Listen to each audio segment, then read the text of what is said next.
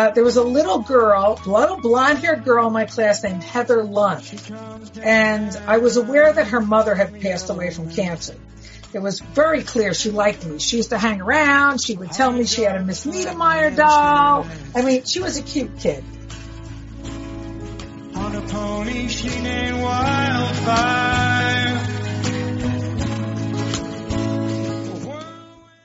Karen, you're a special guest. I know everybody is looking forward to listening to your story, and I know you'll be a great addition to our alumni series. Oh, thank you. Your first job after college was a first grade teacher. And I, in that classroom, there was a little blonde girl named Heather, and she changed your life forever. Yes, she did. Please share with us the well, story behind that moved up to Warren County and I took a job at Liberty Township School, which is part of Great Meadows Regional. And they assigned me a first grade class, which was perfect. Uh, there was a little girl, little blonde haired girl in my class named Heather Lund. And I was aware that her mother had passed away from cancer. It was very clear she liked me. She used to hang around. She would tell me she had a Miss Niedermeyer doll. I mean, she was a cute kid. One day in front of a whole bunch of other teachers, which is some kind, makes it more embarrassing. She goes, Miss Niedermeyer, you don't have a daddy and I don't have a mommy. So why don't you marry my daddy? And I said something like, Oh, Heather, I, I've never even met your daddy. Well, she was like not going to be deterred by this. This, that wasn't a problem. So she said, Oh, you'll meet him at parent conference. Well, sure enough, parent conference comes around and Bob Lund walks into the room for the conference and he starts talking and he said, you know, something about me being from Woodbridge. I don't know how. Maybe I told the kids I was from Woodbridge. Turns out he grew up on Sherry Street. My grandmother lived on Buns Lane. We used to go to the same candy store and everything. Basically, we just from talking, becoming familiar with him. He was a fellow Woodbridge person. He graduated from Woodbridge High School, but he's 11 years older than me. So he graduated in 1959. Now, we started talking. Sooner or later, that year was over and we were dating. I transferred over to another school because at that point it was pretty obvious that these were going to become my stepchildren. I didn't want to be teaching them to give a little distance. So sure enough, we got married. We've been married 40 years this past November. And um, I adopted and I raised his three kids, and they blessed me with like seven grandchildren who are all gorgeous and gifted and talented and wonderful. Okay, grandma. Okay, grandma. Let's go. That's terrific. It's it's great to hear that. Did Heather ever own up if she had a strategic game plan and did she get coached? Uh, I don't know about that. I think she just it's hard to tell. He won't admit it, but but um, he de- definitely when sometimes the older two, Kirsten and Chris would, would tease Heather. It's your fault she's here. Don't complain. No, she'd be complaining. I don't want to clean my room. You know, one of those kind of kid things. Well, it's your fault she's here. You know, I mean, you didn't want her here. You shouldn't have fixed her up with dad, you know. It, it's a very interesting way to put a family together. Let's put it that way. It's yeah. an excellent family story. Let's talk about somebody's passion for environmental awareness. Was it nurtured or did you first become aware of it? Any of our school? Well, it was, yes, it was, it was definitely during high school. And I was trying to remember, my father always was very conscious of pollution and things like that, but he wasn't what I would necessarily call an environmentalist, but he would talk about it. Once, if, if you think back, we had like Chevron oil and um, Byrd Asphalt, you know, it, all these places that used to clear out their smokestacks and all this black stuff would come out. And I remember one time th- that it had burned the paint on my father's car. Now, of course, you're thinking to yourself, it's burning the paint on the car, you know, and then my dad would say, well, yeah, it's bad enough it's burning the paint on the car, but we're breathing this stuff. Now, I've got to remember, I was the same kid who was chasing the mosquito sprayer down the road with Nancy Hopton, Aletta Vandernat, and Janice Wicki, getting ourselves all covered with DDT, and we thought that was just fine. But um, there was a lot of stuff that that I believe as as the 60s and especially when Earth Day and stuff started coming around, there was a little bit of awareness of maybe that we were doing some things that were like really stupid, you know, the, the, the chemical use and maybe maybe some of the readings I did in high school. You know what I mean? Silent Spring and different things like that. They, you, you, have people talking about it and then you start to becoming old enough to see things happening. When I moved up here to um, Warren County, that was right after that whole battle about Sunfish Pond and the, they were going to put, they were going to dam the Delaware. It turns out that they, they never did, but, um, that was probably the time when I started to just have an interest, started taking more classes. I mean, my background was in elementary and special ed. Eventually I went on and got a reading specialist because it was complementary to both areas of my, you know, teaching. When I started the elementary, uh, sorry, the environmental ed stuff, it was, it was so almost became like that was my like my hobby. You know what I mean? I right. was raising monarch butterflies. I had blue, you know, bluebird trails and these were always with the kids. Things that were, um, I think I tend to focus more on things that the kids could do in their backyard because a lot of times when you're teaching kids environmental issues, which I eventually taught in middle school to the, to the actual students, that you teach them about things in the world that happen and they're, they're never going to go to Brazil. But if they're they're messing up the they'll throw a cup out there, a styrofoam cup out the window of the car because they don't think about it. Somebody will pick it up, you know. The people who get in trouble with the police pick up the garbage. Well, no, don't throw the garbage out in the first place. Um, I started to I write some programs and I got some training, which was in some national programs, Project Learning Tree, Project Wet, Project Wild, and Aquatic Wild. And I went on a crew where we wrote, I started getting grants, basically what happened. So eh, they invited about five of us who kept getting a lot of money and they wanted to know how we were getting the money. So we sat down and, you know, put our heads together, went down to North Carolina. We wrote up like a cookbook how to get grant money. So I started to do these workshops for teachers on, you know, how to include environmental ed into their classroom, into their workshops uh, raising monarch butterflies, doing things that any kid. I wanted to have things that a child in Newark could do. It's one thing in Warren County when you have all these farm fields and stuff, and it's easy to take the kid out and maybe show them, you know, some nature. But what about the kid who has a window box? You know, all they need is one or two um, common milkweed plants, they're going to have butterfly, they're going to have caterpillars all over it. They would love that, you know. So this is how that's how I got into it, and, and I enjoyed it thoroughly. You focus your attention on the youth and the younger student as opposed to an older student, whether it's high school or college, because you believe in influencing them at an early age so it becomes their passion and they carry the baton. Is that correct?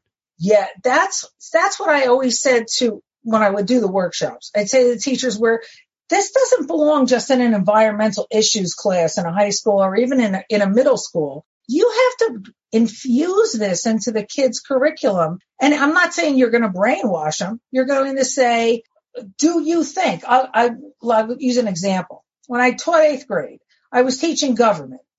I would have the kids look up political candidates and tell me who they would vote for just based on their on the, the candidates environmental records they could sit now they didn't have to pick someone who was who was pro environment they wanted to vote you know vote for somebody who was you know wanted to pollute the whole world they had the right to do that but they had to back it up why would you do this um, a lot of people would say, "Oh, we have enough, um, you know, whooping cranes. We don't need any more. That's a waste of money," and that would be okay.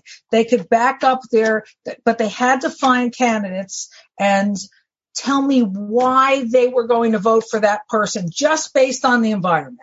Now, what was interesting about that is when they learned how to figure out how a candidate voted for the environment, they could also figure out how any candidate voted for anything. It's all public record, but nobody looks at it. You know, it's, it's hard to get people to, these were eighth graders. They were heading to high school and I would say to them, in a couple of years, you're voting.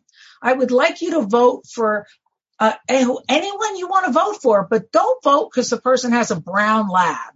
You know, vote for some issue that you feel strongly about. And that's, that's how, that's primarily how I vote. you know, I mean, that's they are the environmentalists, and that's not Democratic Republican because the Republicans put through the Environmental Protection Act.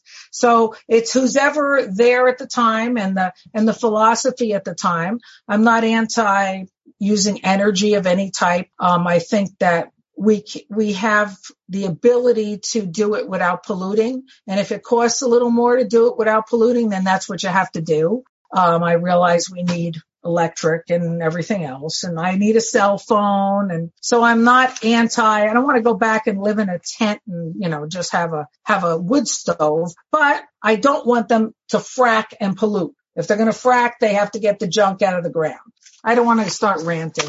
With your with your passion for environmental awareness is that in part the reason why you live where you live right now?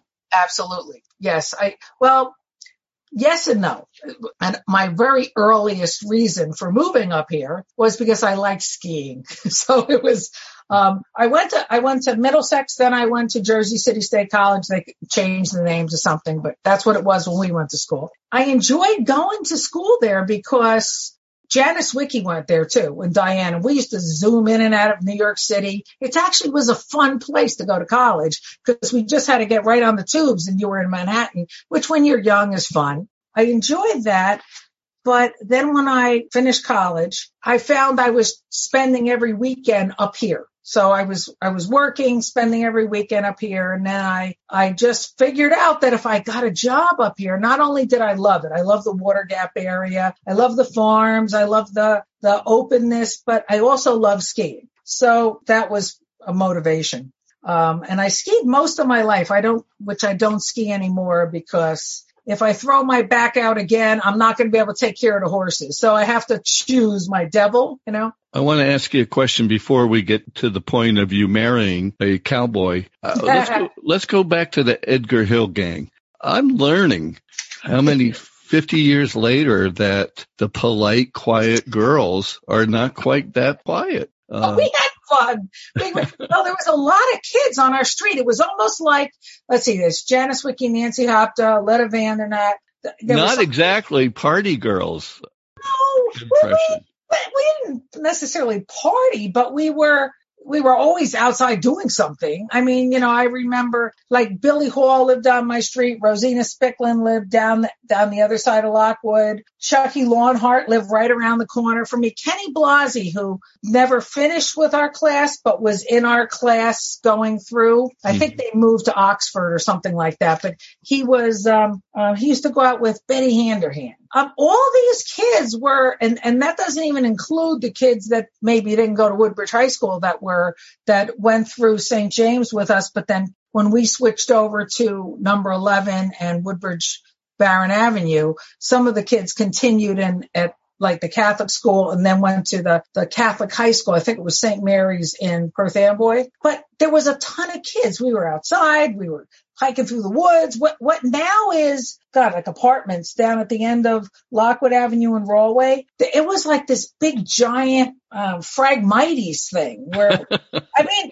I, it, it was amazing. We would go, we would go in there and I remember Johnny Root's hand fell down a well one time. Now we got him out initially we were like we weren't allowed to be down there. You know what i mean? Like we weren't we hang out on the railroad track but what a good place to play. You know what i mean? But again we didn't get run over by the train but we you know there was just a huge gang of kids. We like moved around. No we, we never got in any trouble. We never robbed anybody's house or did anything bad but our parents wouldn't have approved of of us playing on the railroad track either you know? There was so much we got away with and uh, oh, yeah. We were not accountable. I mean, go out in the morning and come home at night. You know, I think the same thing because I watch my grandkids with their cell phones and how they have to check in with my kids all the time. And I'm not saying that that's bad parenting. It's a totally different time. But we would go out and we always used to play like in front of Janice Wicke's house. It was the biggest part of the street. Right. And when the street lights went on, we had to go home. But we would, we could be gone all day. You know how many sandwiches Aletta Vandernet's mother fed me? Like 9,000. We would always be playing up that section. And she would, would like, she'd call you in, call Aletta in, and she'd see Nancy and Karen and Je- come on in, come on in. She'd give us all sandwiches. My mother wasn't questioning if I was okay. I mean, I'm sure if I did something bad, Mrs. Vandernet would have called up and said, yeah, you know what Karen did? You know, something like that. But anyway. Well, that's my point. You just said if I was bad, she Yes. would have called my mother. In my case, I had other neighboring parents call my mother.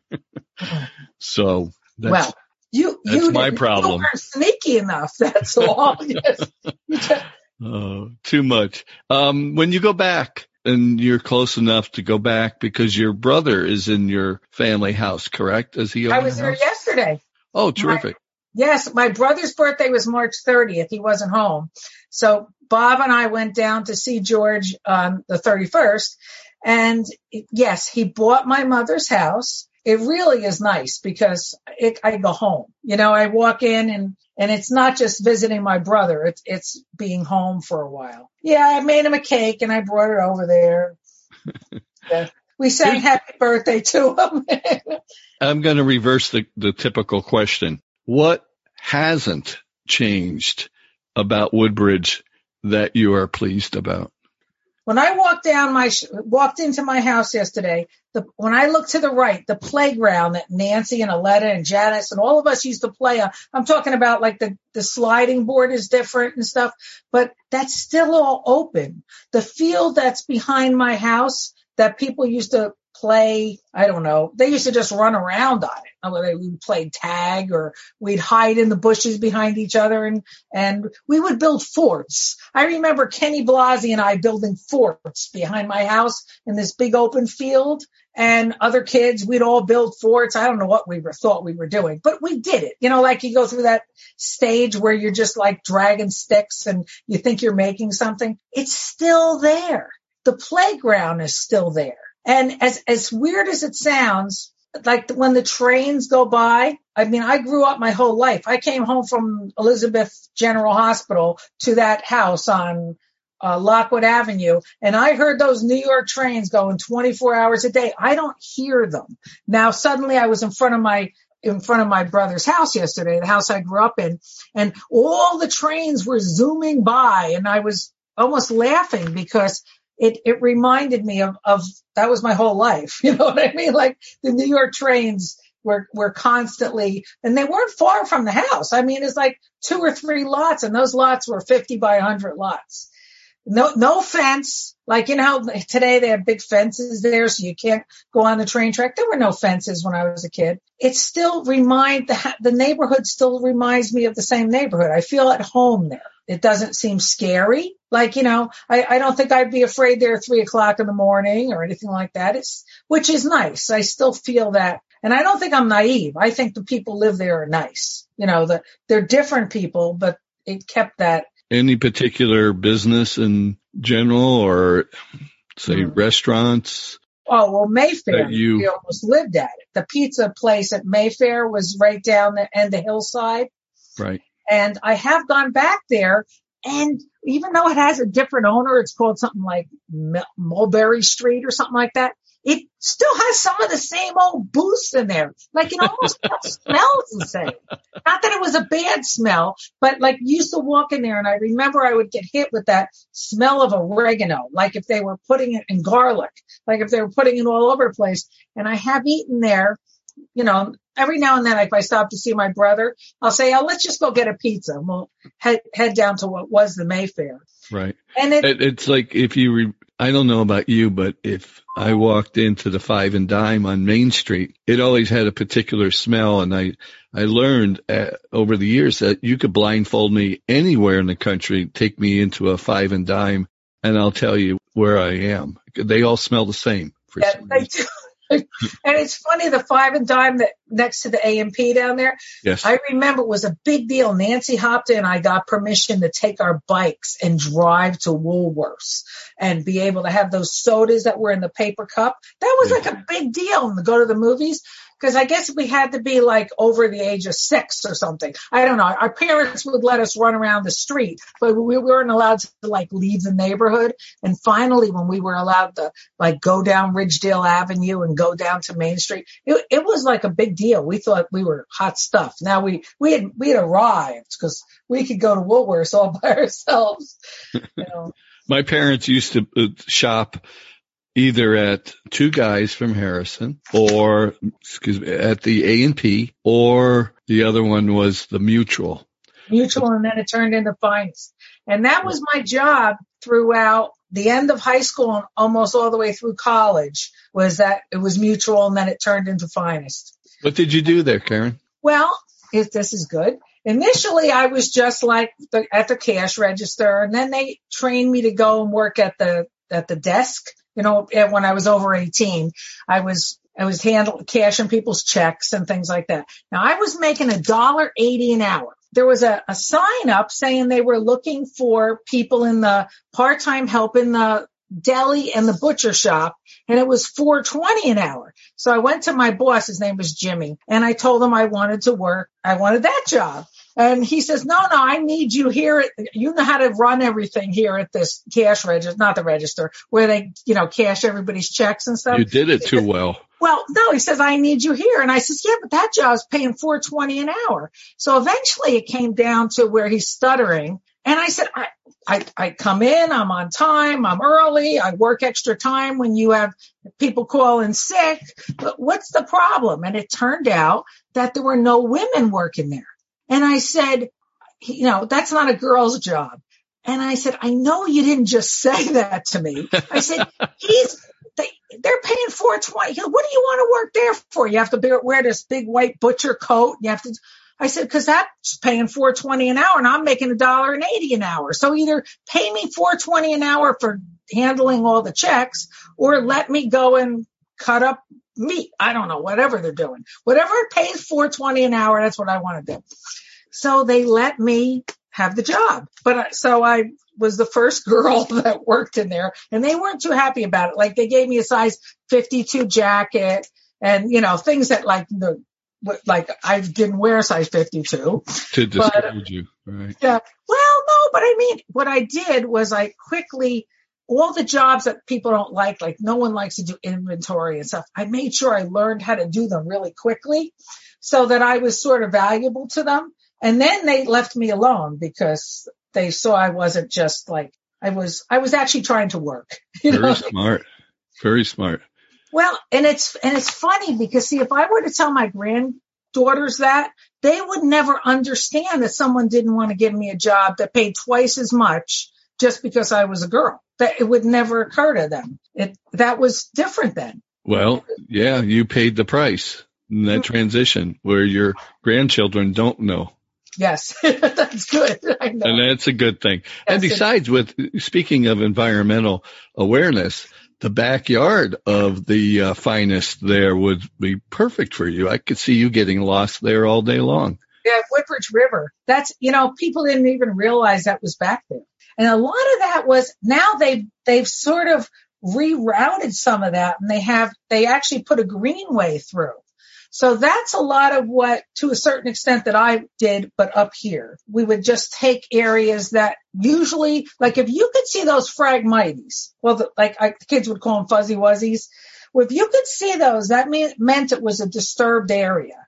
And if you can get those out of there and get some of those invasives out and put the native plants in, it's amazing that that the animals that would come back. I have to imagine you have a great deal of former students that try to stay in touch with you and and keep you up to speed on what they're doing with their life it, it's one of my greatest. I heard you ask somebody else, like, you know, what, how do you want to be remembered or something? That's mm-hmm. one of the greatest compliments when the kids, usually they try to get in touch with me through Facebook.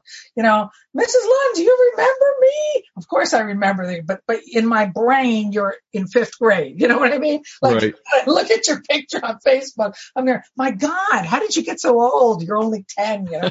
But anyway, um, yes, they when they reach out, and they almost always one of the first things they almost always tell me is, "You're not going to believe it. My son is in a Cub Scouts now, and he's making bluebird houses. And I told him how we made all the bluebird houses, and how one of our the classmates opened it up, and the bluebird pecked him in the head. And you know, they they remember all these stories that maybe I would prefer they didn't remember, but you know what I mean. You know, like they I, I did. I, I, I think that there were a lot of the kids who probably because of my own enthusiasm see things differently. You know what I mean? Instead of seeing milkweed as a noxious weed, which is how New Jersey, by the way, has it classified, they see it as a host plant for a migratory insect, which is unique in itself. Now, in California, you guys have some really excellent um, wintering areas, but all of the monarch butterflies that are in California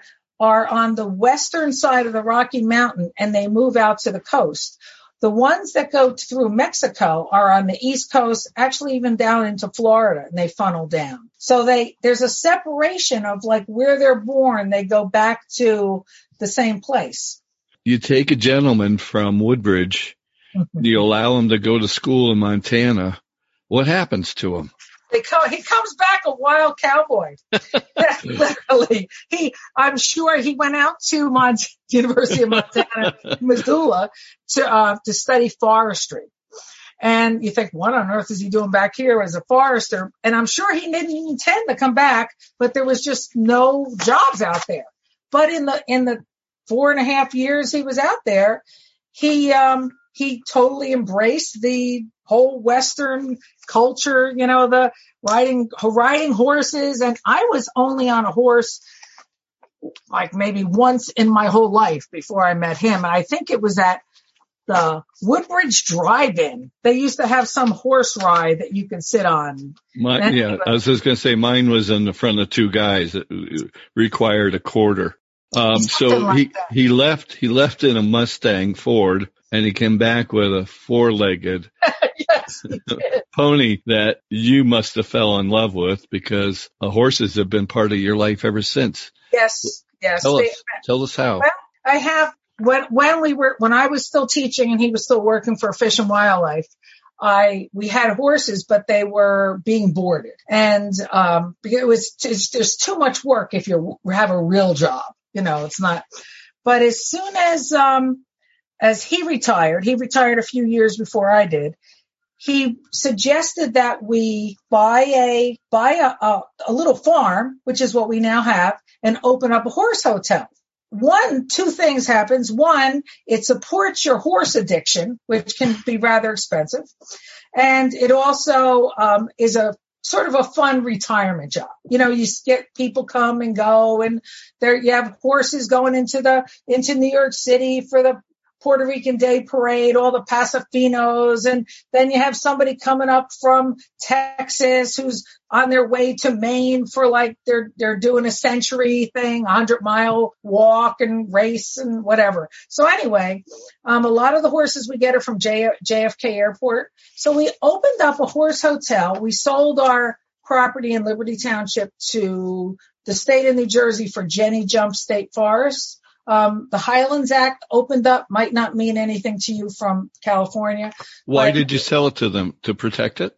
to protect it. The, the Highlands Act is it took all it, the aquifer. There's a huge aquifer from Warren County um, that runs up through um, Connecticut, you know, uh, and upstate New York. It is absolutely pure water. And the, not, it is really, and when you say it's not, not polluted, it's perfect water. We, they, they put the Highlands Act through because New York, Connecticut, uh, New Jersey, Pennsylvania were so densely populated. If without that aquifer, there's a lot of people that aren't going to have any decent water to drink and they're not going to be able to make beer because they use that pure water for all the beer they make. Anyway, um, we, we sold it to, um, the state of New Jersey to incorporate into Jenny Jump State Forest. We bought this farm and we opened up a horse hotel. What did you name it? But for Chance Horse Hotel, which was the name of my first horse. Chance, um, was a bay quarter horse. I got him when he was 12 and he died when he was 32. So I had him for 20 years and he was just the best horse. Like I mean, he was like the best horse to learn on. He made you look so good. You could be on this horse. It just looked like totally looked like you knew what you were doing. Where he was sort of just compensating for like you, you being not that good of a rider, but he could, he was just awesome. And that's why we said, but for chance, because if chance had been like a total knothead, I might have like given up and bought a motorcycle or something. But chance was such a good boy. Like I thought all the horses are like that. And little, fortunately, by the time I was on other horses, I, I was a better rider because Bob just showed me how to ride. I never took any, Bob learned how to ride, but I never took any formal lessons. It was sort of like a ride or die. Oh, you'll be fine. You'll be fine. You know how husbands say that. You'll be fine. What does that mean? Like I won't fall off on my head and break my neck? I guess so. But anyway. Yeah, sorry doesn't work afterwards. I, I, I never hurt myself. I, I, unfortunately, um, I, I guess I had enough enough balance to stay on the horse, and I still do.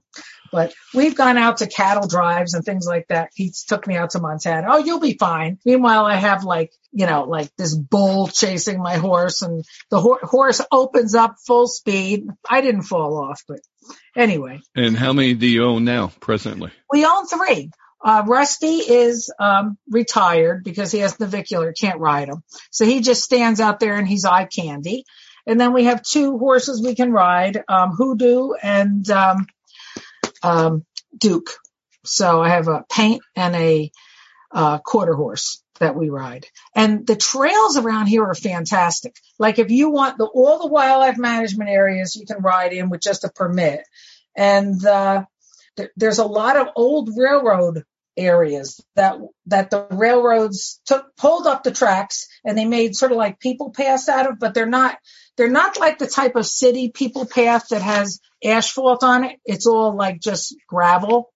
And um, you can go for 20, 30 miles. I mean, I usually don't, but I could get on a, I could get on a path here in Warren County, go up all the way into Sussex County if I wanted to on a horse. It's fun. Let's talk about the reunion. I assume you're going to try your best to attend. I'm I'm signed up and I'm harassing other people to sign up. Good. Um, I finally talked Ann Morgan into it. She said she's signing up this week, and um, of course Nancy and Aletta. I've I've almost been able to go to all of them, and, unless I just happen to be away. I think I only missed one. Um, but I always said if I just see Nancy and Aletta, that's fine. But I always Janice Wiki's never gone to one. I don't think. The people I would like to see there that I usually don't see are Janice Wiki, Lucy Lombardi and Sharon Rudman. It would be awesome if they went. Do you they, stay in touch with them at all? Well, not that much. Just, I mean, on, on Sharon on Facebook and, um, but, but you know, people, they don't live in New Jersey. So they're right. sometimes if they, if, if it's like a big vacation, you know, they get to go. Easier that, said than done. Right. Yes. It's, and I always say that I understand because I'm just getting in the car and driving an hour and 20 minutes you know, and if I wanted to, if I didn't thought it was too far to drive home, I could stay at my brother's. So I can always, or the way the girls, the you know, the committee now has that that thing. I think I'm just going to stay over next to the pines. Why not? But um, God bless Aletta because for the last couple days I've been getting emails from her saying, "Rich, uh, I'm dying to find out who's going to be your next guest and who's next and oh, you know, going to be on there." I wouldn't tell her. I, oh, you wouldn't tell her? Okay. No, because I thought she she's going to be so happy to see that it's you. But I I just avoided her. I, I oh, wasn't, that's okay. I wasn't rude. I talked, you know, I replied about oh, everything under the sun, but whatever she asked. So it'll be fun for her to see that you're on here. We really had a great place. We grew up.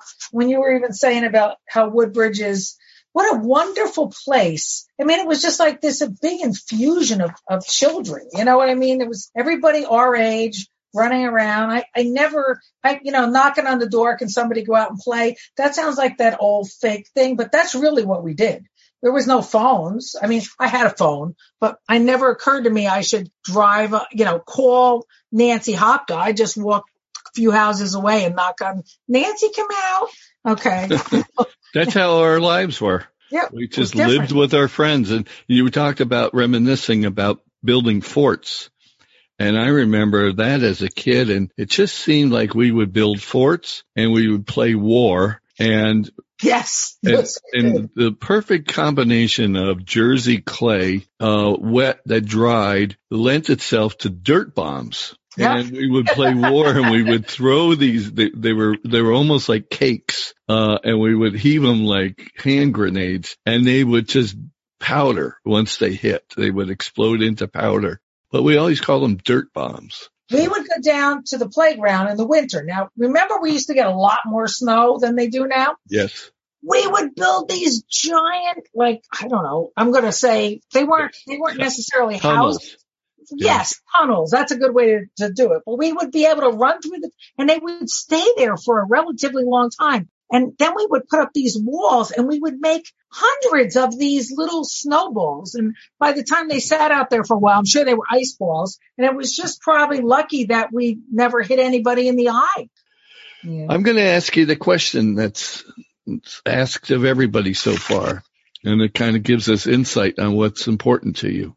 You're given a parrot and it really doesn't know what to say. What are you going to teach it? I thought about this. Cowboy up. I don't know if that means anything to you, but it'll mean something to some people. And it really has nothing to do with being a cowboy. oh, I, I, I, I have my interpretation of it. That's very good. It's, it just basically, I hate to say that. Oh, way, you don't, don't Yeah. explain it. I will. Let, let people figure it out. Yeah, it- I think so. No, it's excellent. It's needed. and it's coming from a Jersey girl. So, yes, it is. All right. There's something about you uh, that we've learned quite a bit about tonight, but there's also something I'm sure that would surprise our alumni about Karen. What is it, Karen, that Well- not, not very many people know about you that they would be surprised? E- even the people I still associate with, like for lunch, like Nancy Hopton people like that, they, s- when they see me, they, or we, if we go to a play in New York or something, they see me as Karen. I doubt they would realize that I spend half my time in big, like, uh, muck boots and Carhartt clothes, 15 layers outside when it's minus 10, taking care of the horses, or reverse that and how and pulling in five to six hundred bales of hay that are like 30 40 pounds each and throwing them all up into the from the wagons into the barn into the loft just dripping with sweat i i doubt they would perceive that i would have become so much of a farmer Your favorite music. You don't have a wide range, but what you do, and you've shared with me prior, Texas tenors. If you don't know them, look them up, folks, because you will become a fan. I love them. And, um, I've seen them a couple times in concert. I like, like some of the, like the cow, I, I like almost all music. There's, there's, unless it's something, I don't know. I don't like angry music. Like even there's, not all music is angry, but I, I sort of like music. It takes me away. You know, Michael Martin Murphey is almost like a, he's my favorite, but he's almost like a cowboy poet. Now, even though he puts things to music, it's it's it sort of like tells a story. Andre Bocelli. I mean, I've seen him. And if I I would travel, like I think he's getting too old now, but but and if I had to go to last concert I saw was the Oak Ridge Boys. It's funny, you know. Let's I like the Grand Ole Opry. I know who's ever playing, it doesn't matter.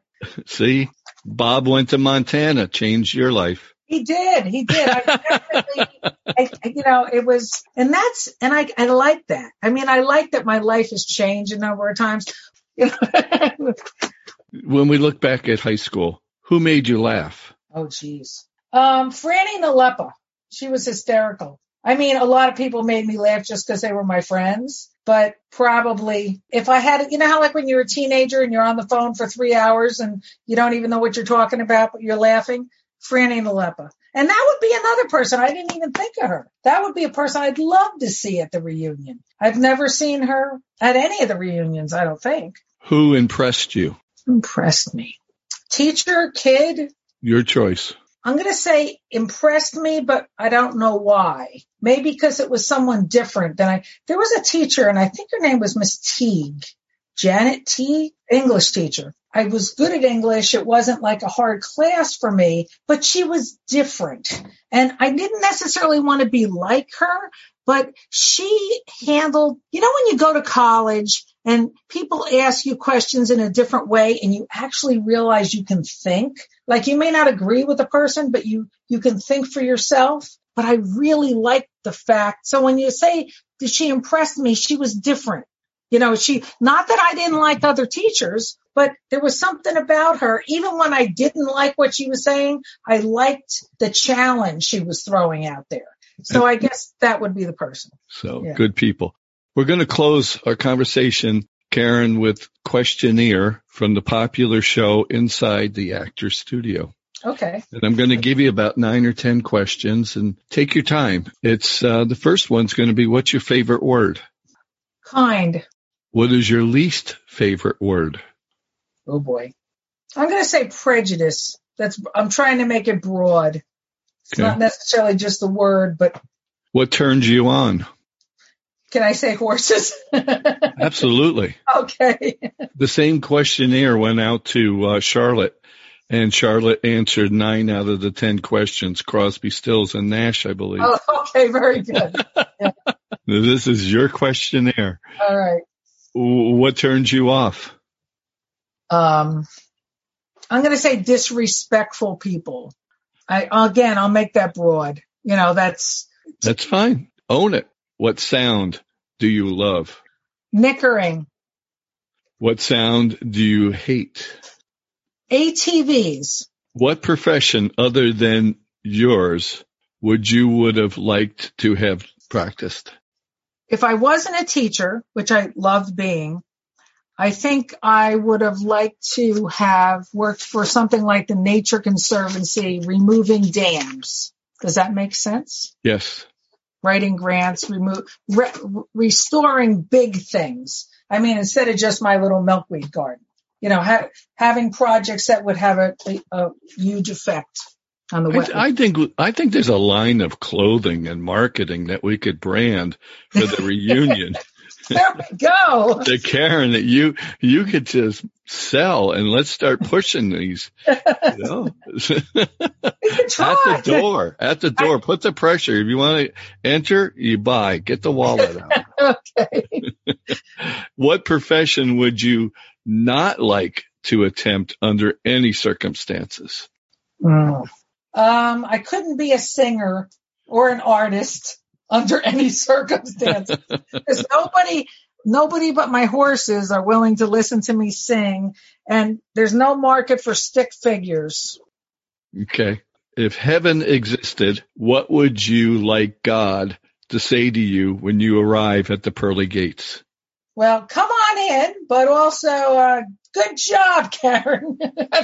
and final, your final question, and I can't thank you enough for sitting down to talk with us, but this one ties us back to Woodbridge High, but not at 1970, but let's talk about 2021. And if you had an opportunity, you were asked to speak to the assembly of all the students at Woodbridge High School today, and they only gave you 30 seconds. Oh boy. What would you say to them, Karen?